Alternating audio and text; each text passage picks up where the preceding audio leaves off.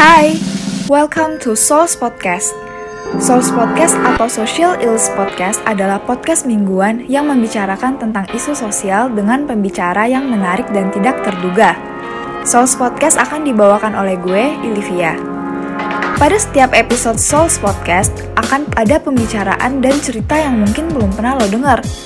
Souls Podcast akan ada setiap hari Jumat malam. Enjoy! Nama gue Miranda, um, gue sekarang sebagai mahasiswi, um, I'm an artist and I am also an entrepreneur. Jadi, um, and I am very passionate about arts dan social issues. Jadi, um, sebelumnya di brand uh, baju yang gue pernah bikin sama teman-teman namanya bicara itu, gue bikin uh, campuran dari passion gue yaitu bisnis art and social issues. So um, we brought up specific themes the my previous business. So um, yeah, that's just my introduction. Oke, terima kasih. Nah, se- sebelum aku wawancara ini, aku kan sempat lihat TikToknya Miranda juga ya, kayaknya sangat menyuarakan banget nih tentang uh, perempuan, sangat empowering. Nah, terus aku sempat sempat baca-baca artikel dan ternyata uh, satu dari empat remaja muda itu pernah mengalami cyber sexual harassment. Gimana pendapat Miranda tentang informasi itu? Satu dalam empat perempuan pernah ha- um, sexual harassment secara online, maksud ya satu per empat, satu dari empat. Um, uh, yeah, I mean, yeah, it happens to so many people. Kayak gue juga bukan cuma gue doang sih, gue yakin yang kalau sering banget di komen atau di DM atau dikirim uh, apa? Ini boleh, ini boleh, ini boleh vulgar gak sih? Oh, yang dikirim ya, yeah, you know, like dick pics yang from stranger. So I definitely think the numbers are true. Mungkin mungkin realitanya yang gue rasain sih tiga dari empat orang, tapi Aku dapat juga nih, 84% korban pelecehan seksual online itu mengalami kekerasan secara psikologis gitu. Nah, menurut Miranda, itu gimana sih pelecehan berbasis online itu bisa berpengaruh sama psikis seseorang? It's a good question. I think sebenarnya menurut gue pelecehan dalam segi apa pun dalam bentuk apa pun itu pasti banget berdampak ke psikologis dan kayak um, your overall mental health pertama sebenarnya harus dibedain dulu harassmentnya itu dalam cara apa. Karena um, bisa banyak bisa kita di komentar bisa foto kita yang um, tanpa izin disebar itu juga termasuk harassment. Bisa juga you know banyak banget stage-nya. Tapi menurut gue yang paling jelas itu kita merasa dilece ketika dilecehkan itu kita merasa ada self image yang berubah gitu loh. Misalnya kalau dari yang pengalaman gue setiap kalau gue dilecehkan apalagi secara online itu biasanya kalau gue foto dan di komentarnya itu kayak you know I've gotten comments yang kayak nice boobs. Nah jadi what that does to me psychologically it makes me aware bahwa gue tuh merasa gue seperti objek gue diobjektifikasi banget dan self image gue tentu berubah karena my value menurut gue sekarang is basically only to my body. So itu menurut gue secara singkatnya tapi you know kayak topiknya sangat dalam. Uh, kalau Miranda sendiri pernah nggak mengalami uh, kekerasan seksual berbasis online ini? Kalau jadi I've had a few different experiences tapi kayak sebenarnya baru dua minggu yang lalu sempat ada orang yang nge-screenshot video TikTok gue yang gue pakai baju cuman kayak um, just like twirling feeling confident. Terus ada yang screenshot terus ada yang edit secara pakai AI artificial intelligence. Jadi gue telanjang terus disebar di account Twitter. Dan dibilangnya itu foto telanjang gue padahal itu foto yang diedit karena gue tahu ada aplikasinya. Jadi itu lumayan itu gimana ya? Sebenarnya mungkin belum ada secara hukum belum ada tertera kalau itu tuh pelecehan gitu loh. Tapi karena zaman sekarang teknologi juga pesat banget pertumbuhannya itu tuh secara nggak langsung it's like online rape kind of because you're seeing my naked body without my permission dan it's not even my body tapi biar apa sih sebenarnya tujuannya? Biar siapa siapa pun yang merasa teruntungkan dari itu bisa merasa mereka apa diuntungkan dan puas atau apa kan dari fotonya. Jadi itu salah satu experience gue dan um, and then I got through that. Terus kalau sebelum sebelumnya paling kayak you know like dick pics komen. dan kayak komen komen juga um, waktu itu gue sempat diajak temen gue ada di muncul di video USS feeds yang tentang play, uh, catcalling dan waktu itu salah satu komen yang waktu itu di gue diminta baca di video itu adalah um, is your face a playground because I want my children all over it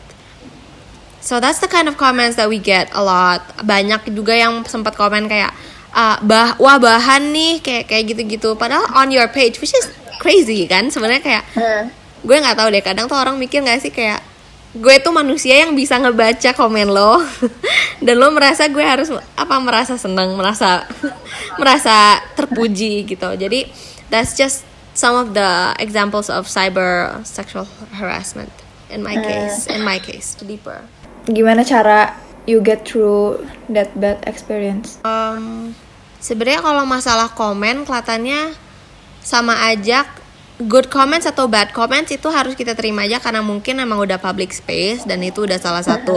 Ya udah if you if you have a TikTok and Instagram dan gak private and you know you, many people are gonna see it emang harus diterima aja. It's good comments are just like bad comments. Tapi at the end of the day there are ways to report it to um, block the people kayak akhirnya you have to do what's best for yourself. Ada orang yang nggak suka ngeblok. Gue sih orangnya kalau ada hater gue blok aja. Apalagi kalau ngomongannya udah nggak jelas. But definitely support from my family and from my friends and my partner.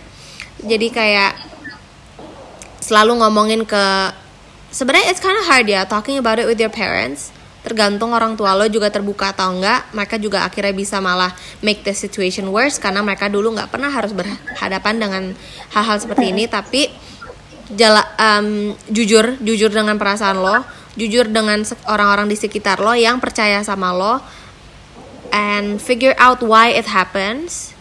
Make sure you know it's not your fault dan kalau bisa cegahnya gimana. Tapi kalau nggak bisa dicegah try to make something out of it. Like the way I try to turn it around is to make art from it.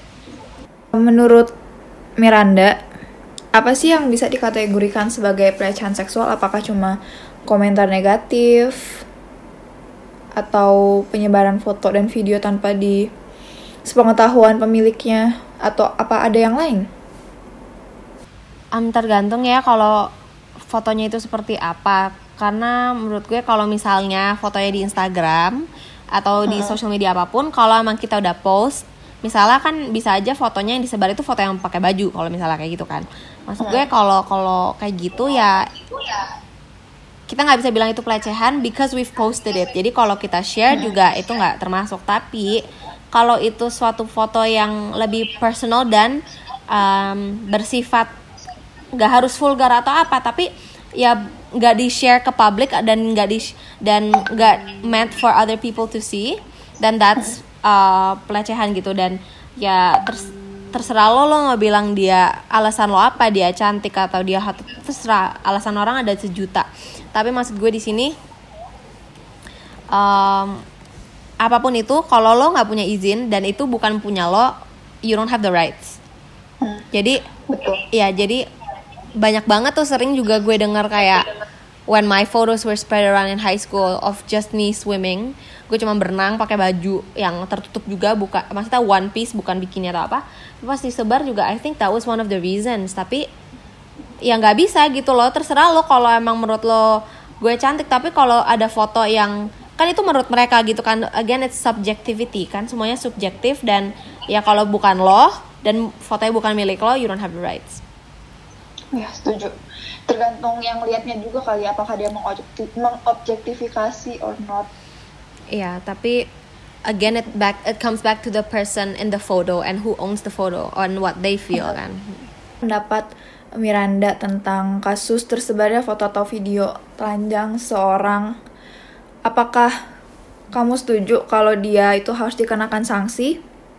Terus uh, lu setuju gak sih dengan kayak malah sebenarnya korbannya itu adalah si pemilik foto dan malah sering terjadi victim blaming gitu. Oke, okay, so kalau masalah um, sebenarnya ada istilah dan gue it's called revenge porn.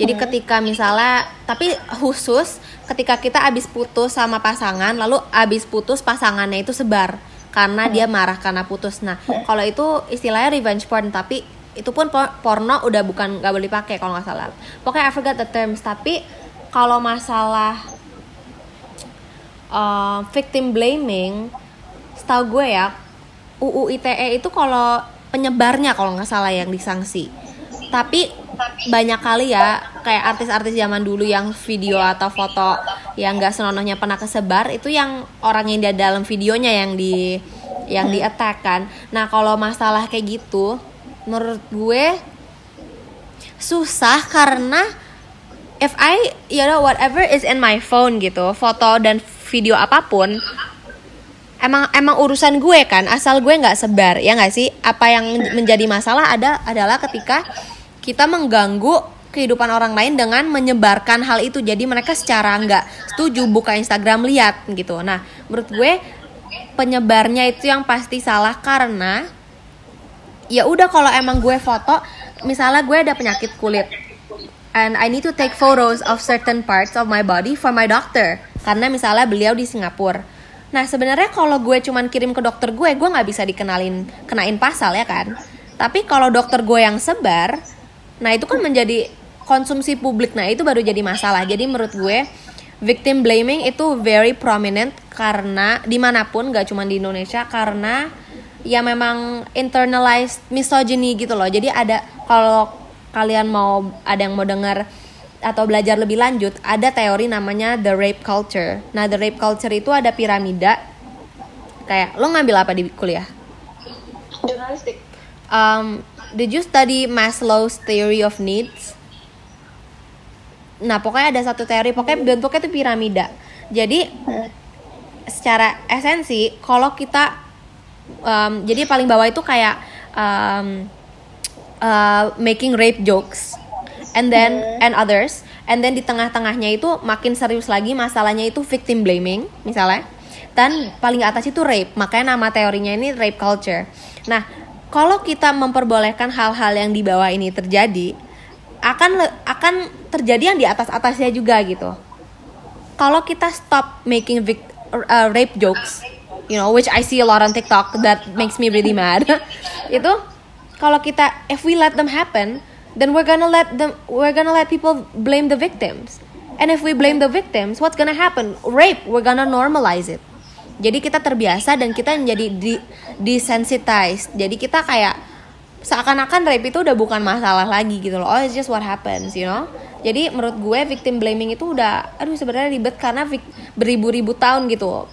Rape culture ini ada tetapi ya balik lagi manusia kan sekarang kita 2000, udah 2020 manusia udah berevolusi masa kita udah tahu kayak gitu kita nggak berhentiin. Jadi it's a really deep problem tapi ya gitu kita harus mulai dari hal-hal di bawah piramida ini. Mau itu dari locker room talk you know uh, apa rape jokes. Mau itu dari harassment yang masih tingkat dasar atau yang nggak terlalu ekstrim. We have to stop there. We kita itu udah nggak pernah di, harus dibolehin itu nggak boleh gitu loh karena it leads to bigger things. Tapi sayangnya hal-hal kayak gitu malah nggak bisa kita dapatkan di fasilitas sekolah itu sayang Betul, banget. itu harus dimasukin sih. Mm -hmm. itu Nadim halo. Nadim kayak Kemendikbud tuh harus banget iya. mulai ngomongin iya. itu. Tapi ya itu kayak waktu itu yang pas kasus UI mau ngomongin seksual uh, sex ed tapi bukan sex ed cuman ngajarin consensual sex. Dibilangnya itu melanggar prinsip agama A B C. Padahal it's not about religion guys. Hmm. bahkan di Hinduism and Buddhism seks itu nggak ada masalah asal ada konsensusnya gitu loh. So I know it's very very hard. It's susah tapi you know we have to have hope. Iya. Susah kalau menerapin kayak gitu di Indonesia karena orang-orang masih sangat close minded lumayan cukup iya. close minded cuman yang gue lihat kayak teman-teman sepantaran gue sepertinya udah udah mulai open ya ya nggak sih sedikit lebih tapi masih parah tapi um, mungkin karena teknologi ya thank Iya, god. betul. jadi um, yeah it's getting better better than the previous generations. Mhm, setuju sekali. Terus eh panggilnya gue lu aja ya biar kayak lebih gue lebih kebiasa panggil lu gue gitu. Mm, mau tuh mau tahu juga dong pendapat lu tentang eh, social judgment di mana. Kayak orang-orang tuh nggak mau temenan sama orang-orang yang eh send nudes atau foto-foto Instagram foto bikini atau kayak gitu. Um, ada loh orang kayak gitu. Temen ada ada ada. tak- I grew I grew up with those kind of people. Mhm. um, gimana ya? Ini berarti masuknya ke apa ya? Bukan diskriminasi sih tapi kayak judgmental Iya, aja gitu ya. judgment. oh um, sebenarnya gini lo mau telanjang nggak sih? Jangan telanjang deh. Lo mau pakai baju terbuka atau lo mau pakai baju tertutup itu kan hak orang masing-masing. You know, there's the freedom of expression lo mau ngapain aja juga terserah lo karena ya belum tentu itu mengga- akan mengganggu gue. Apalagi kalau itu nggak mengganggu kan? Apa yang menjadi masalah adalah ketika kita menggunakan prinsip yang kita anut di hidup sendiri ke orang lain. That's what's wrong right? Mhm. kayak Mhm. salah ada orang di mall yang pakai tank top tapi ada orang juga yang pakai cadar. Kan mereka nggak saling mengganggu sebenarnya Iya, gitu kan? betul. jadi ya udah gitu. Tapi kalau yang orang yang berpakaian tertutup selalu ngejudge orang yang berpakaian terbuka dan kebalikannya that's when it starts to be wrong. Jadi um, I grew up with a lot of people who hated me for wearing bikinis even on the beach. Like what do you expect me to wear? Kayak lo berharap gue pakai apa Yeah. cuy?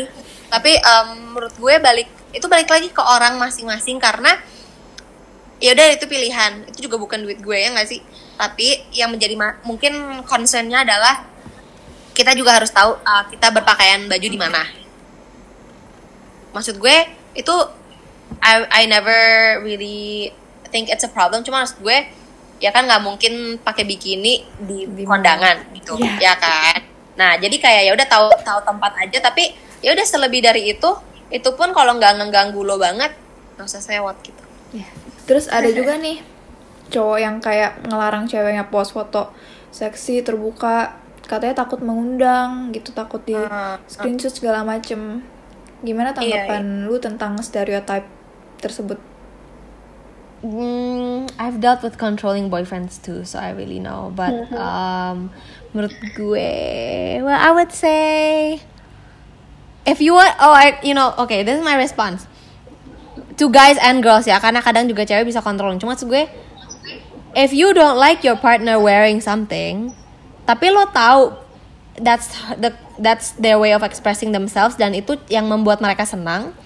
And life is short, live, okay, gitu. Go live your best life. Like why do you date them? date someone who dresses the way you want them to dress gitu loh dan which that does things the way you want it. Jadi kayak kalau menurut gue ada suatu relationship yang udah mulai ngekontrol apalagi dari segi pakaian ya yang paling basic banget, boring banget it's gonna be unhealthy because itu aja dari berpakaian lo, itu aja yang dari luar. Bagaimana prinsip-prinsip lo yang dalam, apa mereka nggak akan lebih ngatur lagi? That's my personal opinion. Yeah. Same. Ya, because gimana ya kayak eh emang gue su- maksudnya ini baru pacar juga gitu loh. Emang Iya. berarti sampai seumur hidup gue cuma ngikutin kata lo and when am I gonna start being myself, you know what I mean?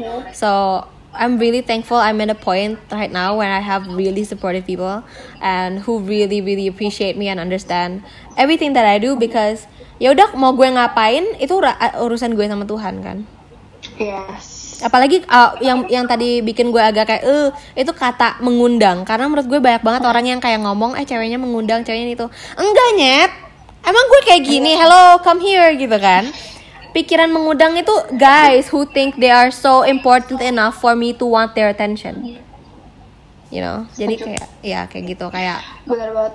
ke- nggak kelihatannya perempuan nggak selalu mengundang deh. Lo aja yang pikir lo nya aja yang mau diundang gitu.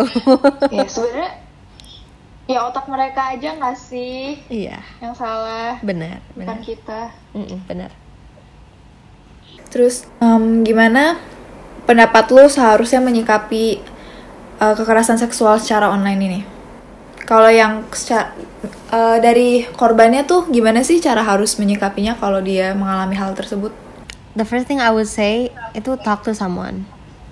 Kayak hmm, oke mungkin kalau mereka kayak enggak gue kayak cukup kuat untuk ngelawatin ini sendiri. Oke tapi um, ketika kita lagi shock apalagi itu kan biasanya hal yang suatu yang kayak lumayan shocking gitu ya yang bikin kaget kadang kita tuh akal sehatnya lumayan diganggu gitu loh. Jadi kayak just try your best to talk to someone that you trust atau yang pernah punya experience atau yang kenal sama lo. Jadi they can calm you down and there's no judgment. Jadi kayak a judgment free space aja sih menurut gue. Iya. Terus banyak eh, perempuan yang ternyata tidak sadar kalau mereka menjadi korban cyber seksual harassment ini. Menurut lu itu salah siapa? Apakah salah pemerintah yang kurang mensosialisasikan mengenai sex education? Apakah salah si korbannya sendiri karena tidak mencari tahu? Atau salah siapa? Kayak siapa yang bertanggung jawab gitu? sebenarnya susah ya karena ya pertama gitu kita nggak pernah diajarin di sekolah cara red flags itu kayak gimana harassment itu kayak gimana bahkan harassment boleh atau enggak aja itu jarang diomongin ya ya kan tapi menurut gue sebenarnya salah dari banyak pihak karena selama ini ya ini udah 2020 and we we are not taught about it gitu loh. Yang ya gue cuma tahu juga dari social media and reading articles and journals and watching videos of public figures yang gue look up to.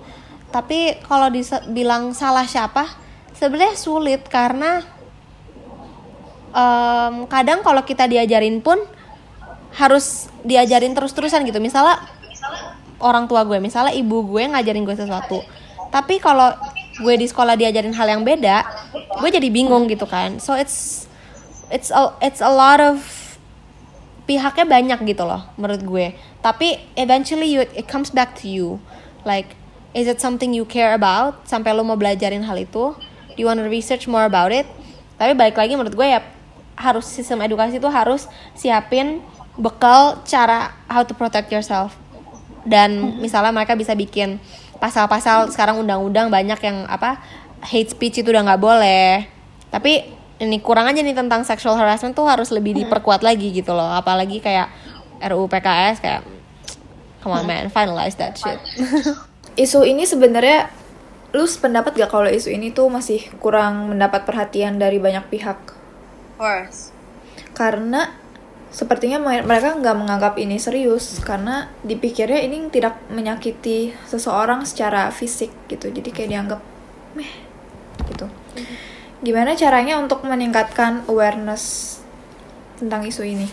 There's so many things you can do but I think the first thing you can do is talk about it. Just talk about it man. Like semua orang anggap ini tabu. Semua orang again balik lagi kalau dengar cerita blames the victims. Tapi kalau kita omongin terus we bring awareness we teach people.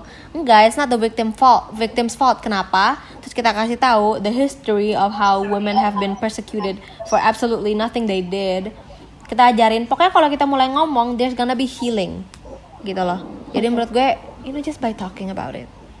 Dan stop um, nganggap ini tuh hal yang tabu atau melanggar agama gitu loh stop stop Itu malah yang membuat orang semakin tertutup dan gak mau ngomongin ya. Kayak bener merusak. bener apalagi eh, pertama agama seorang. itu personal kayak your religion is your religion doesn't mean it's mine ya kan lu ada pesan gak yang ingin disampaikan kepada perempuan yang mungkin pernah mengalami cyber sexual harassment ini Um, think I would say, you know, first of all, you're not alone, and then second of all, banyak banget cara reach out for help.